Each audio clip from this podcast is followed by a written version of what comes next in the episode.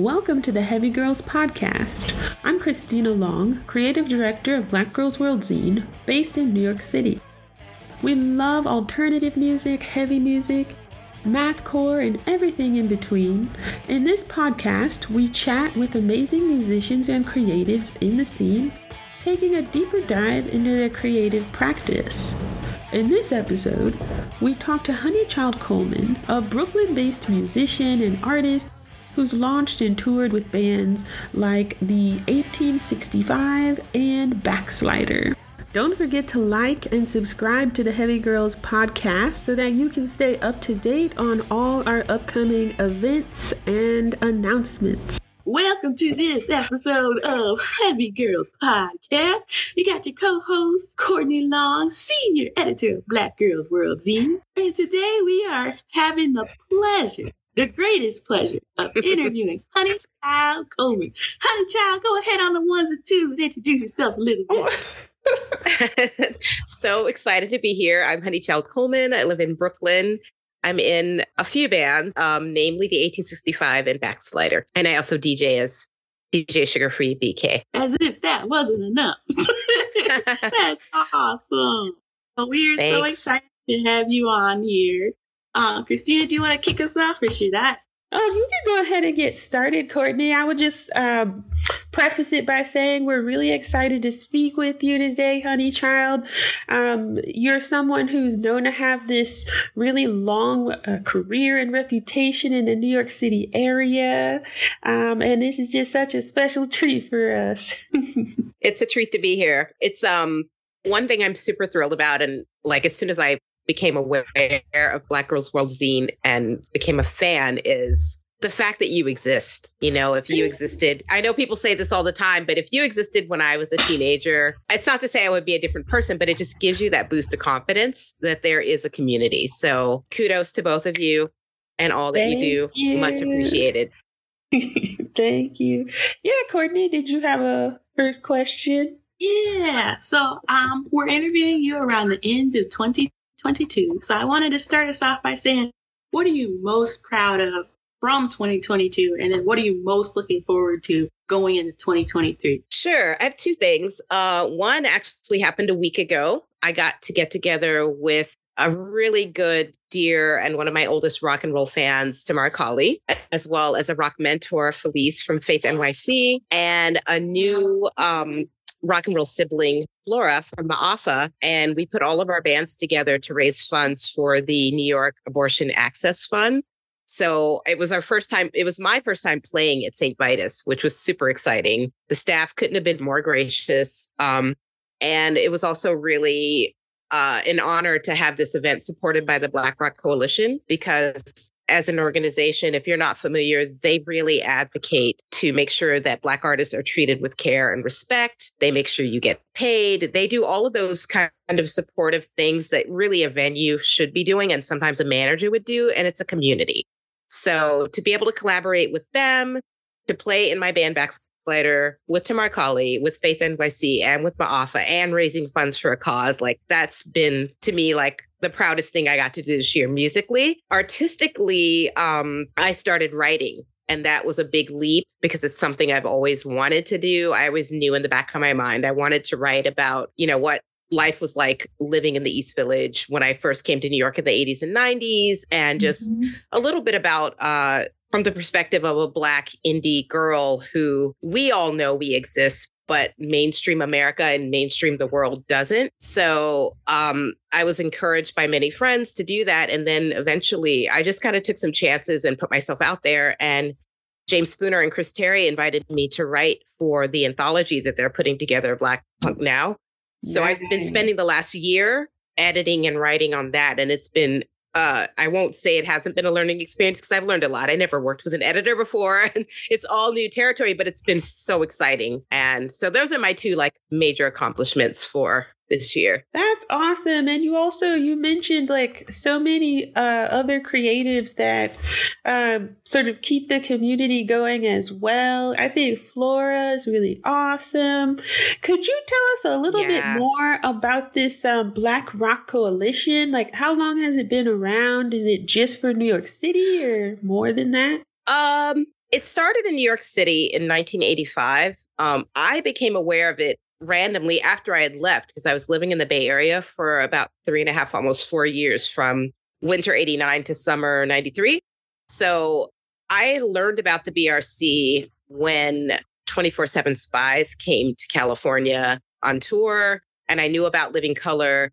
And I was already kind of reading Greg Tate's work in The Voice. And I became so homesick for New York that I actually got a paid prescription so I could still read it, even though it came late. I didn't care.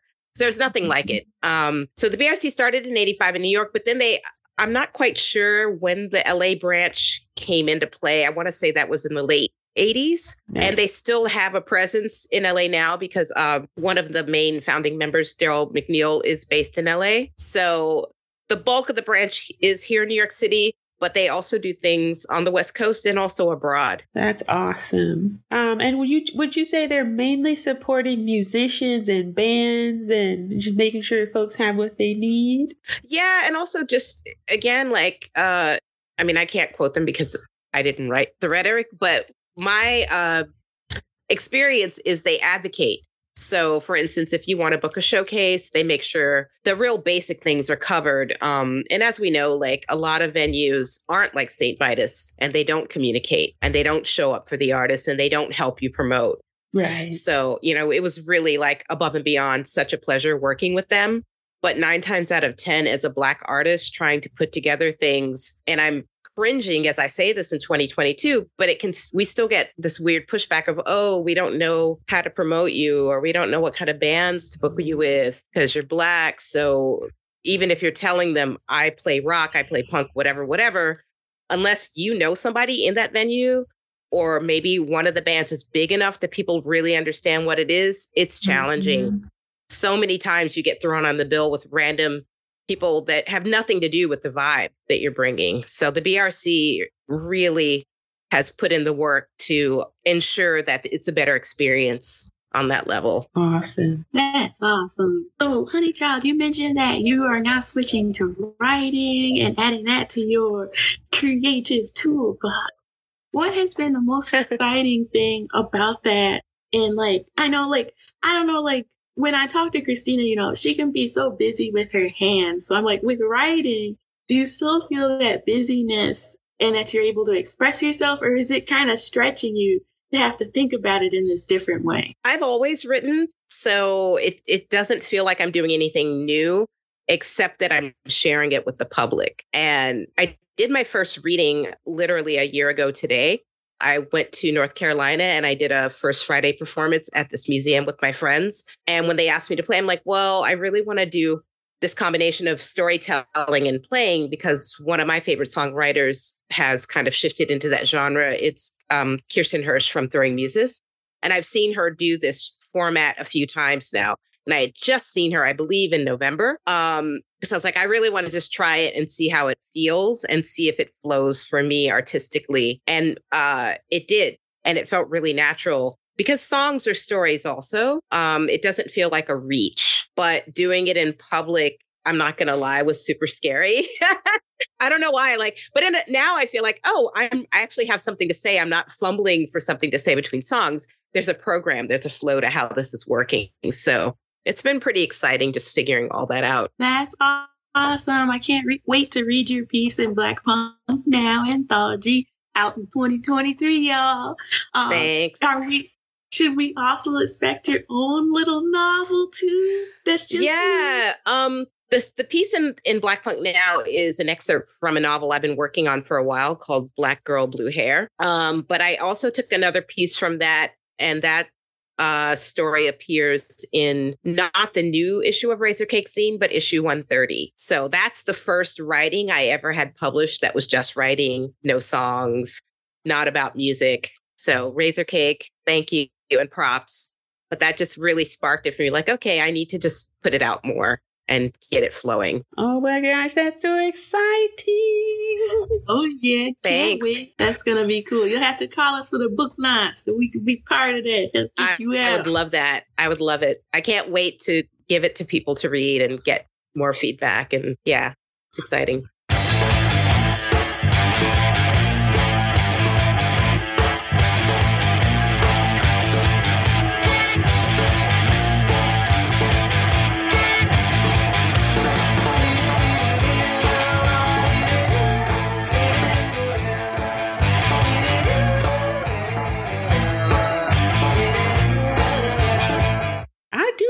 Question for you. You know, as someone who's had a, a significant cre- creative practice, what would you say sort of keeps your energy going, you know, to keep having ideas and things that you want to put out into the world? Um, this is going to sound weird, maybe, but uh, I haven't had any moments of boredom ever since I was a kid, even. Um, and sadly, if anything, um, being locked at home and everything when everything shut down during the pandemic really helped me because it helped me to say, well, I'm at home now. I have stacks of things I've been meaning to do. And I can just kind of look at them and see what I can actually realistic work realistically like put my energy to now where I don't need to go outside and I don't need an audience per se. So I always have a lot of ideas. I have books. I write down the ideas in. I have like cards. I have like many ways of of keeping track. But um I hope that I live long enough to finish most of them or that I I can't see them running out. Like I don't know. It's it's uh maybe I have ADHD, I don't know. But creatively um and and that helps me as well because you know when I tell people like I'm in six bands, they're like how can you be in six bands? Well, they don't all do things at the same time. Right. Not all of them are even as active. Like you might make an album like I made an album with the Rocksteady band Heavens Be. And then our album release was planned and then COVID happened. So we've actually not even played any live shows, even though we spent about two and a half years making this album. But we're still a band. So there are many mm-hmm. ways that you can have projects and really put your heart into it. And I guess my approach is more like not everything is a full time thing, also. Like right now, the 1865 and Backslider equally are my full time bands but mm-hmm. they're also not active at the same time. So Makes I don't know if that answered your question. oh no, it does. Makes yeah. perfect sense to me. Like I'm a I get accused of being high energy and I'm like, I don't know if it's high energy. It's just um we're just constantly in motion, I suppose. But yeah, I keep like a day job, right? Like a nine to 5 mm-hmm. And then I have yeah. like three companies that I own outside of that, um, in addition to like different creative projects. But like you said, they're not all going at exactly the same time, right? So right. it's not as hard to juggle as people might think. And then I also yeah. liked what you said about like not everything that we're doing is necessarily for an audience or to ever be witnessed by other people right? You just have concepts and things that you want to play with and explore. Um, right. So yeah, totally right. agree. Courtney, um, didn't you have an idea around that too the other day of like things you just like because you like them and no one has to know? sure. I mean, I've got a ukulele. I've got two ukuleles now. Nobody gotta hear me play that, and I don't know what my neighbors want to hear. You know. That's for me. But I feel that so much that yeah. um, sometimes we just do stuff for the love of it, yep. and we don't know that um, it affects people. Um, that's why I'm like, this podcast is a great example. I'm like, is anybody out there? Does anybody listen to Heavy Girls? Ran into somebody last week who was like, I'm a big fan. I'm like, really? Y'all be listening? So, In Chicago, that's awesome. Yeah, in Chicago. Oh, that's excellent. Mm-hmm. So it's nice to know that even for some of our little pet projects where we're just doing it because we're having fun, right? People love it. Yeah. yeah. Mm-hmm. And it should be fun. I think I know living in New York, um, sometimes we forget it's supposed to be fun because so many things are reliant on how many people did you bring and did you make money and who, you know, who showed up and how much did you promote? And none of those questions inspired me to pick up a guitar or even to write a song, you know? Mm. So I'm constantly like mentally remembering like why am I doing this? Is it fun? Okay, why wasn't it fun? Okay, how can I make it more fun next time? And whenever I get together with either of my bands in rehearsal, yeah, we want to sound good and we want the songs to be great, but we also want it to be a fun show because that's why we made a band. So it's it's it's an exercise in reminding yourself of the purpose of why we create and express ourselves. But I wanted to ask you both mm-hmm. now talking about um, juggling things. Do you find that because this is true for me, um, maybe because I have many projects, I don't feel this pressure of oh my god, what if it's not perfect, or what if it doesn't go right, or what if it isn't a success? Because I have other areas where those things can go, like you know, like, and I also have a day job too. So I'm not, oh my God, I have to make all my living off music or I'm right. a failure. Like a lot of people have those kind of real pressures artistically and creatively. Yeah, I would say I specifically didn't want that pressure. Right? Like I went to I went to business school and then I went to art school for a master's and I knew while I was there, like, I ain't trying to pay rent on this. This is fun, right? I'm here because it's fun. Right. And, right. um, and so, yeah, I knew I had like specific ideas about how I wanted to self fund creative projects. Um, you know, a lot of my outside companies have to do with funneling income from those to then spend it on, uh, creative pursuits just because because I remember my dad asking me at one point, like, um, so you just like booked a photo shoot for a magazine and and and you're just gonna pay for this? And I was like, yeah. And he was like, I don't understand. Like, nobody's paying you to put this together, hire these models, hire these photographers or print this. Like, why would you do this? Uh, because I just thought it should exist. I just thought it, right. it just needed to exist, so I I financed it. And I would say, yeah. Courtney and I collaborate. I would say we're the push. We push each other um, I'm pretty quick to jump around to different ideas, and things don't have to be finished and don't have to be complete. But I think for Courtney, um, she's the one on the other side saying like, "Well, no, we need to polish this up and and make sure it's a, of a certain quality first. Would you agree, Courtney, or you feel differently? I do think sometimes I can be a perfectionist. I will agree that my full time job compared to this, um, I consider Black Girls World stuff to be a release where mm-hmm. it, there isn't as much because I'm not using it as like my full time job. But there is this pressure of if I have full creative freedom, I want this to be the best I can do. Right. So sometimes I do feel like I get in my own way of saying, our product needs to look amazing. Christina's just like, is this Ebony magazine? What are you talking about? right, we're two people. right. Right. Like, you had to remind me like 10 times, what is a zine? yeah. I had a talk with my dad once when I was telling him about a video that we had made. And it was very similar. He's like, Well, how did you how did you pay for all this stuff? And I'm like, Well, first of all, I went to art school. my best friends are videographers. I know how to build props. My friend gave us this, like literally we pooled our resources I'm like the most money we paid was um, the place where we shot made us pay a deposit and then they gave it back to us as soon as it was done. Like we oh. spent nothing.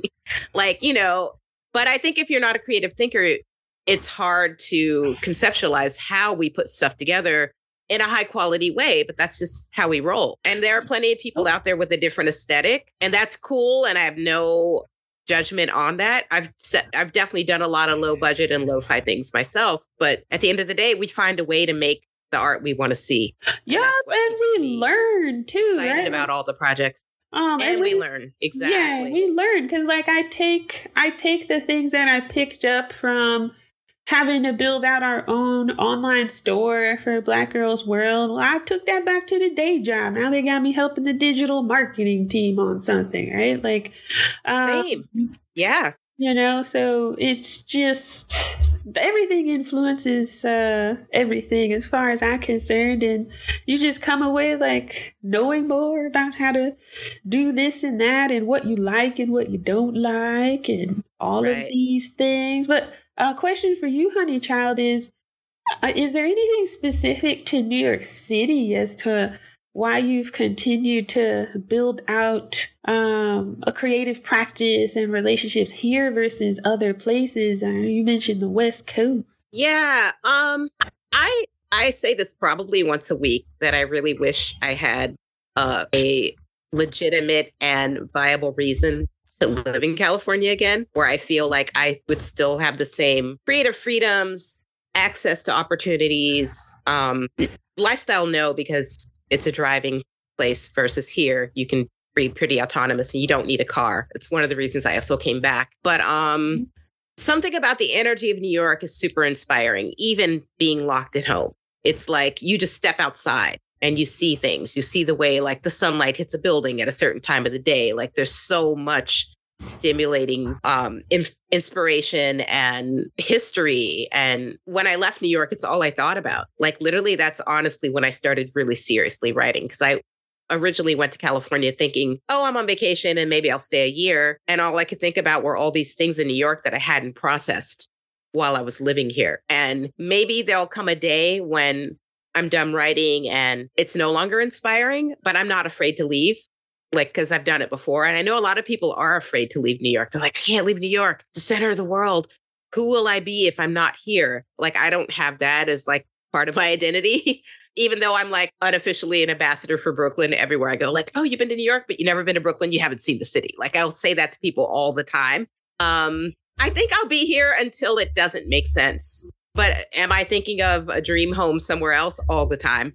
am I looking at real estate in other places? Definitely. But as far as like a American city um, that I could live in full time, I haven't found that yet. It might exist because things are changing.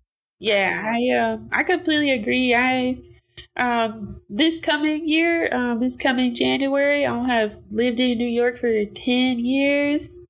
And I don't know how it happened. I don't know what happened. it wasn't the plan. I was just passing through. Right? Um, right. Somehow, some way, we still here. Mm-hmm. um, but yeah, to your and point, like. Wait, say that New again. York is put its stamp I said New York has put its stamp all over you, Christina. Anywhere you go now, people are like, she from the East Coast. well, I don't know. I don't know. But like to Honeychild's point, definitely always looking uh looking around, thinking about real estate and and what other places might offer. But it's hard. I do feel like there's so much uh, arts and culture here that it would be hard to be distant from it. Um, it would be very hard. Yeah. Well, one reason also that I came back, um, and and don't get me wrong, I loved living in California. Like it really changed my life on a lot of levels, from nature to cliche. I like started skateboarding, everything. But I also started mm-hmm. playing guitar while I was there because I was removed from the person everybody knew me as, and I was just trying new things. Um, New York is a hub for the world and travel from here in my experience because i also i grew up in kentucky travel from here is the least expensive of any place i've ever lived um, and if you can't travel someone is always coming here. So you're always meeting people from all over the country all over the world. And that's a really valuable thing i think as a creative thinker to have access to different ideas and different ways to live. And when i first came back um, I wasn't really here full time. I was still going to California like every three months for a few mm-hmm. years. So I think to stay in New York and never travel is pretty heavy because there is a lot of energy here. And sometimes you do need a mental break. And I think that's also why people are starting to snap a little bit now because we've all been stuck. Like people haven't been traveling because of the pandemic. Right. Um, and with that said, I also, even though I love living in New York and Brooklyn's my home and my heart, I love touring for that very reason because I love being able to see different places and see how people live and experience other cultures. And it's easy to do that from here. You know, if you don't drive, you don't, you can still, you can tour by bus, you can tour by train, you can fly. Like we have a lot of options as far as that goes. Very true.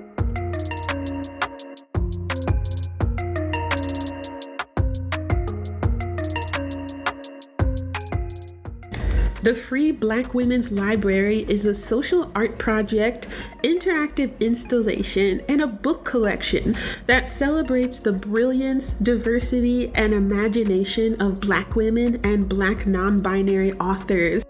They've opened a reading room in Brooklyn, which is located at 226 Marcus Garvey Boulevard. You should definitely check it out if you're in the area and be sure to visit their website, thefreeblackwomenslibrary.com, to stay up to date on upcoming events and other projects they're working on.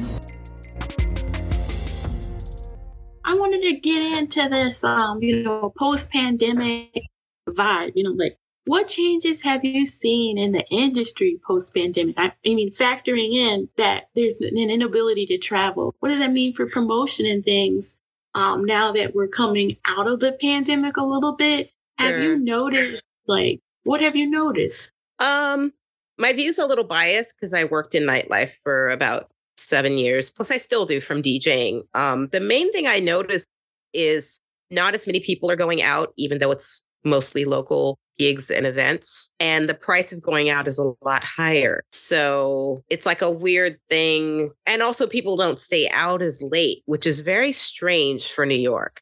To me, like I'm DJing and it's over by 1 a.m. when it used to be over by 4 a.m. is really weird. Going to a show, everything's early. Playing shows, people come out a little bit earlier. Um, and then touring wise, we're not getting those smaller independent artists coming through the city as much as we used to. Mhm. It's mostly major things with inflated ticket prices. So Mhm. as an artist, um, I might not go to as many bigger shows as I normally would because one, I want to support my local people, and two, it's I just can't afford it because it's also cut into my income performing. So we have to be more selective about how those things go. Um, yeah, it's it's a little it's still even though you know like the rest of the country opened up quicker and even abroad like Europe like I have friends in England and one of my friends left me a message saying it's almost like the lockdown didn't happen. Like we don't feel that here. You can still see when you walk around, you can see some businesses that are gone, venues that closed. Or if the venue is still open, they're not open every day anymore. They're only open like three days a week. Restaurants close earlier. Like all of that for New York is very strange. Um, not being able to get food after nine o'clock at night in New York City is very strange. like we moved here because it's a late night place. Oh, what do you mean I gotta get my food in before seven? That's not even dinner time. like, so those are the things Yeah. I've noticed. Um, socially, you know, it's like I still am not really hanging out at people's houses. Um, going in the studio is also dialed back. It's a big lifestyle change. You know what, too? I just thought of like I was one of those people um when the lockdown started where like I actually had to like take stock of my apartment and like how to make it more comfortable for Mhm. longer periods of time because I wasn't, you know, like it was somewhat decorated, but not in an elaborate way because I was always coming and going. And I feel like I spent the last couple of years really investing in like making it a, a, a more welcoming, uh, relaxing place. So then it's like, well, now I don't feel like leaving as much. And yeah. I'm like, now I don't want to get on the train for two hours and end up in Greenpoint somewhere for something. It's perfectly Right. comfortable right here. Yeah, I think that's true for a lot of people too. Also with um, you know, like I know a lot of people started streaming really early on, like Instagram Live, Facebook Live. Um, when I started to do live shows and I would stream, and I was just talking to my friend about this yesterday, gradually, month by month, I noticed less and less people coming to shows. And I can't blame it all on that, but I do feel like it's just too easy to be like, you know what, I'm just going to stay home and watch it on Instagram. So that's another big change I've noticed since the pandemic. Yep, yep, yep. And then I don't know how connected this might be, but I do remember this article from last year that it, uh, was around like COVID 19, and it was saying that from 2020 to 2021, they could actually track people's behavior across America. That folks were deciding when to leave the house and do things depending on if they would have to use a restroom, a public restroom, while they were out. Um, and there seemed to be a correlation of people doing tasks and things that would allow them to get back home before having to use a public restroom. I don't know if there's any correlation for New York City, but it comes to mind of just like, "Ah, I ain't trying to be out like that, you know, all night. Let's get back in the house. Yeah. Well, during the day, definitely, because unless you're going to like Starbucks, there's no public restrooms. Mm-hmm. Um, for the first year, year and a half, it seems pretty normal now. But um, yeah, it's it's a strange time. It's very strange. Like I DJ during the day, and the first couple of gigs I did, I was masked just because I kind of never stopped wearing a mask indoors um, for shopping and things. Uh, right. Uh, and then I wasn't. And then like the other day, I was DJing, and my coworker had a mask on. I was like, you know what? If she's going to wear a mask, I'm going to wear one too, just because we're standing close together. So I'm still kind of paying attention to those types of awareness. Um, and people don't seem as angry anymore as they did since a lot of the rules are dropped. So that's actually a big relief because when people were angry, it was a really uh, anxious time. You never knew if people were going to go off on you because, like, people would make comments if you had a mask on and no one else did. Like, it feels like that tension is gone, at least around here. Um, and then it shows people to seem more respectful with that too. So that's kind of nice. You don't have to ask anyone, like people just automatically do things. Those are the things I've noticed. Yeah, I would agree. Courtney, uh, does it seem like that to you out there in uh, Chicago? Yeah, I mean, I still mask up when I go to the grocery store when I'm in like an enclosed space. But I will say, mm-hmm. the first time I got on a plane and saw that I was like one of four people wearing a mask, it freaked me out because I was just like, I wasn't ready for that. And right. I wasn't ready people to be like, no, you can take that off. I'm like, on a plane? Right. right. Where it's recycled, yeah. eh? Like some stuff I still I'm so surprised at how quickly some of the rules went away that people were like, I'm just done. Right. Yeah, it became so damn cultural, right? Like I've taken flights where from New York to Chicago, everyone had a mask on, but from Chicago to New York, I'm the only one with a mask on. Yeah. Right? Oh, yeah, people are it's crazy out here. yeah, yeah. My first flight during the pandemic was going to Kentucky to see my family, and very similar thing. Like everyone coming from New York have on masks. I get there, the Lyft drivers have their mask hanging on the mirror. And they're like, oh, I'll put it on if you want me to. And I'm like, oh, so I have to ask you to protect my health and I'm paying you. Like, how does this work? So, yeah, very different. Um, oh, go. Honestly, I feel like for me, it's hard to say why isn't masking just a part of life now? Like, I have a lot of allergies from like hay fever and big pollen so I'm like, I've noticed ever since I've been masking, even in the summer, I am not having as much of an aller- allergic reaction or just miserable during the summer because I'm wearing a mask. So I'm definitely like, I know when cultures masks, they were thin. So I'm like, I'm definitely, and I got some cute ones during the pandemic. So I'm just like, yeah. these need to be me. They match my outfit. So think, you know, yeah. Yeah, I me feel- too. I have asthma also, so I'm and I live in a really smoky area and it definitely makes a difference. It really does. Yep, yep, yep. Um, so Courtney, we should probably start to close out this conversation. All right, I just have a few more. Oh. What has been Okay, go on, go on. I'm not counting. what you have been a lifelong musician, but have been mostly focusing on this genre of punk, blues, like that kind of stuff. What has kept you in this genre in particular? What about it is keeps bringing you back and allowing you to express your creativity? Um, funny.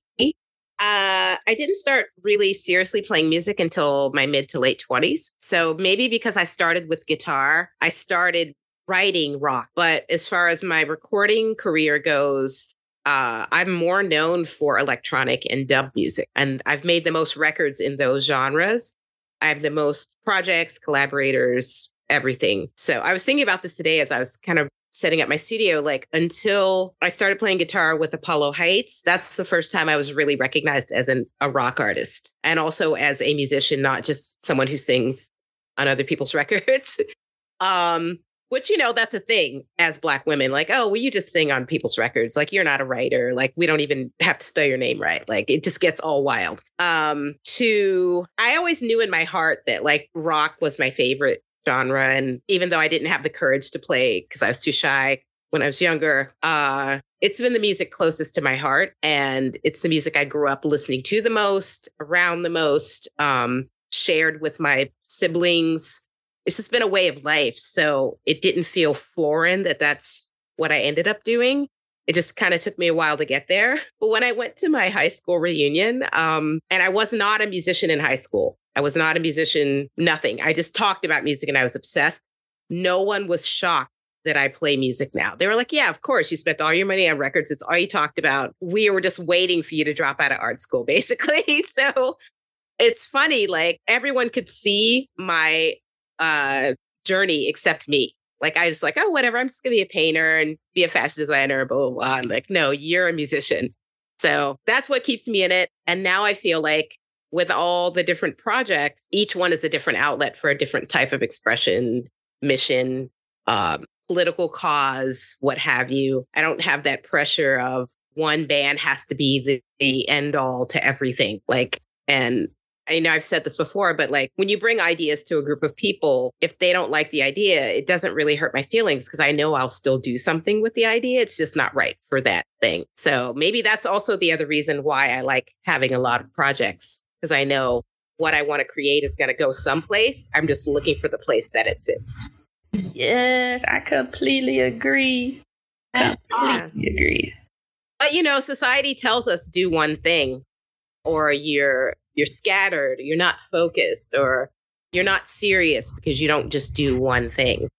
So that's a voice that we all have to squash as creative thinkers. Yep, I totally agree. It just everyone just doesn't work that way. And I do, you know, over the years I've no. come across folks who like are really frustrated by that, right? Of uh, they'll see how we have made a progression um, in some of these mm-hmm. various areas that uh, we've been building things out in. They're like, I don't understand. How did you how did you achieve that if you didn't focus on it hundred percent? Um, but it's like I mentioned before, like everything uh, is influencing, you know, the different things we're touching and yep. learning from. And over time, all of these different areas matured and, and, and turned into something. Uh, you don't have to just zero in on one thing. Right. Oh, yeah.